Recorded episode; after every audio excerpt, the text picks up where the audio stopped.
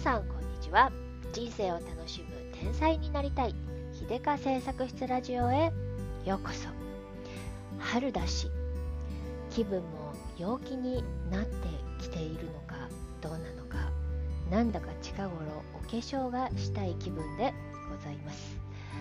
なんかね、えー、去年の秋ぐらいからかな。夏疲れもあるしコロナのマスク疲れもあってね。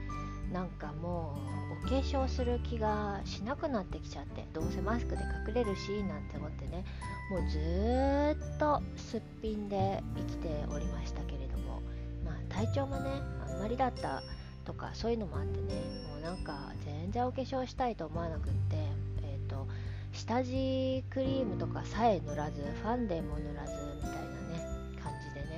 完全にすっぴんでなんなら朝起きたら顔さえも洗わずみたいな感じのね何ヶ月か半年近くそんな感じだったんですけれどもここへ来て私突然にしていろいろやる気が出てまいりまして、うん、まずは自分の顔をねちょっと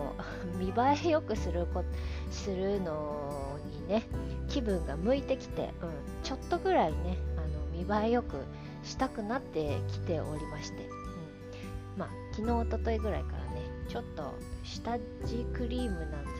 BB クリームでをね塗り始め眉毛なんぞを描き始めやっと人並みのお化粧をねあのする意欲が湧いてまいりました。私にしてはすごい革命的な出来事です。なのでねそして気づくあの化粧品が古いので、うん、今日はねちょっとお買い物のついでにドラッグストアで、えーと、プチプラメイクセットを買ってくるかなと思っております。春だしね。やっぱりちょっと明るく顔も明るくしたいですよね、うん、地黒なんでファンデでも塗ってワントーン明るいお肌に仕上げたいと思っております。そんな感じの今日コロコロなんですけれどもね。あのー、近頃ずっとねあのハーブティーなんぞを飲むようになったんですけれどもあの何回か前のポッドキャストでもねあのめぐめ温める、うん、巡らせるみたいなあの 植物のタイトル忘れちゃった。植物療法のあのおすすめの本を紹介したんですけれどもあそこに書いてあった通りにね、えーと、ハーブティーを揃えてですね飲むようになったんですよ。でね昼間は、まあ、アレルギー対策系のハーブハーブのブレンドのお茶を飲み夜はちょっとリラックスできる緩められる安眠効果のあると言われているハーブティーを飲むようになったんですけれどもね。あの効果のほどはさておきよくわかんないんで。まあまあ眠れてるのでまあまあいいんじゃないかと思うんですけどあの飲んだからといってアレルギーがどうなのかとかもまあまあ正直よくわからないけれどもえっととりあえず飲み続けようかなと思ってるんですね。なんですがあの一つあの何週間か飲んでみて思うことがねやっぱりあんまり美味しくないんだよ。あのー、ねあの体にいいものって大体美味しくない。これが世の常でございます。のであのね悲しい法則だけれども真実だよね。アマニ油とかさえっ、ー、となんだっけなんかいろいろあるじゃないですか。えエゴマオイルとかさ。美味しいと思いますか？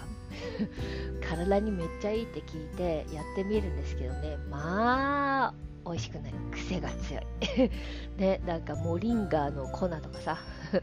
まずいったらないですよね。とかね。スーパーフードと言われるものはね大体何らかのすごい癖があるし、うん、だからその癖が栄養ポイントなんだと思うんですけどね。でハーブもなんかハーブティーも最初は美味しいかなと思ったけどやっぱりカフェインの入ってるものには負けるよね。そりゃそうだ。なんですが、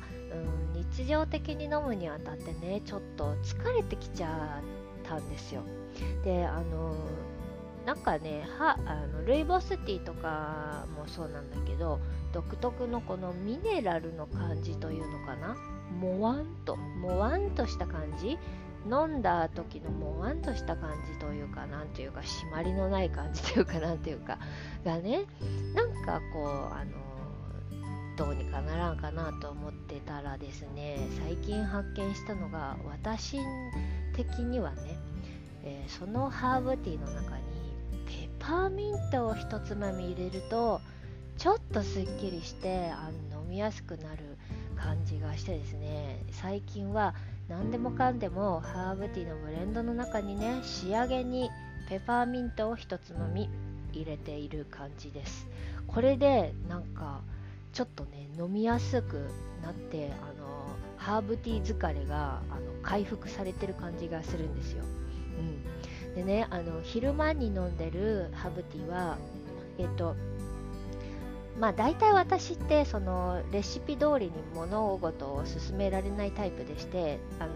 そこにオリジナリティが入ってしまってね 効果のほどが あの半減してんのかもしれないんですけどまあ自分の中のいい塩梅の落としどころをね見つけてあのアレンジしたいタイプなんですけど今回もこの本の中にあったねアレルギーにいいっていうブレンドは確かあのネトルとエルダーフラワーとルイボスティーっていうブレンドなんですけどまあ私はそこに、えー、ペパーミントちょろちょろみたいな 感じで。で夜のあのリラックス用のハーブティーもカモミールと、えー、パッションフラワーっていうブレンドに、まあ、そこにもペパーミントちょろちょろみたいな感じでね。で配分量もあの私全部あのバラ売りのやつをティーパックじゃないあのバラ売りのね茶葉みたいになってるやつを買ってるんですけどあ全部適当で、えっとね、私の昼間のハーブティーのブレンドは、えー、ネトルが主役で、えー、助演あの、まあ、主演女優がネトルとしたら助演女優は、えー、エルダーフラワーで、えー、そこに、えー、全体のストーリーをあのキュッと引き締めるスパイス的存在のちょい役がペパーミント。っていう感じで、ね、飲んでるんです。あルイボスティーも。ちょちょびっと飲んで入れてるんですけど。でね夜夜の主役はパッションフラワー。で助演女優が、えー、カモミール。そして最後に一つまみのペパーミントがちょい役ちょい役で出てくるっていう感じでね。あのっていうぐらい感覚の適当な配分量で楽しんでるんですけど。うん、ペパーミントが入るとねこんだけ締まるっていうのはね自分の中でちょっとした発見なんですよね。であのよもぎ茶も、えー、ちょいちょい飲むんですけどなんかよもぎ茶は温める効果がとてもあるしその血液血液とか血の血を増やす、うん、効果があるっていうのでねよもぎって女性にすごくいいって言われているからねちょっと飲もうと思ってよもぎ茶も用意してるんですけどよもぎ茶もよもぎだけでいくとまあ青臭いというかなんというか美味しくないんですよ。でここにもペパーミントをひとつまみ入れて入れるとあちょっとなんか相殺される感じがしてね。そしてちょっとすっきりと締まりが出てねいい感じでね何でもかんでもペパーミントをひとつまみ。これが最近のマイブームでございます。なんかねあの美味しくないなりにもね美味しくないって言ったらあれだけど、ま、満足度がねそんなに高くない飲み物だけどなんとかしてねこうストレスなくあ楽しめたらいいなと思ってねそんなこんなでいろいろ工夫をしているんですけれどもね。これでちょっとでもねあのー、アレルギー反応。私はね春の花粉よりも秋の花粉に反応するっぽくて豚草とかなんとかって言ってたかな、うん、お肌がね痒くなるのがとっても嫌なので夏の終わりが非常に怖いんですよね。だから半年飲んで、えー、秋気持ちよく秋を迎えられたらいいなと思って続けているのでねうんストレスなく続けられるようにっていうので発見したペパーミントを一つまみいいかもしれないっていう感じなんですよ。ということでね、えー、な皆さんもね花粉症とかでね 辛い思いされていらっしゃる方もいるかと思います。春はね新しい生活が始まったりねいろいろそわそわしたり花粉で疲れたりいろいろね大変なことあるかもしれないんですけれどもね睡眠をしっかりとってゆっくり、えー、休息して体をね体の疲労をためないように気をつけてくださいね。ということで今日はなんだかよくわからない話ですけれどもとりあえずあまとまりがない時はペパーミントをひとつまみいかが？っていうことでした。あのこういう感じのバラ売りのやつねっていうのは概要欄に、えーと、リンク貼っておきますのでねもしご興味がある方は覗いてみてください。ペパーミントいいよね。なんかティーパックよりもねやっぱねバラ売りのやつの方があの私みたいに気分であれこれブレンドしたい人はね便利かもしれないなと思いました。量をね調節できるのが一番いいですよね。うん。そんな感じでねあのー、まあ今日も明日も元気に頑張っていきましょうね。ということで今週もいいお天気続くといいな。はい、ということで最後までお付き合いいただきましてありがとうございました。じゃあまたね。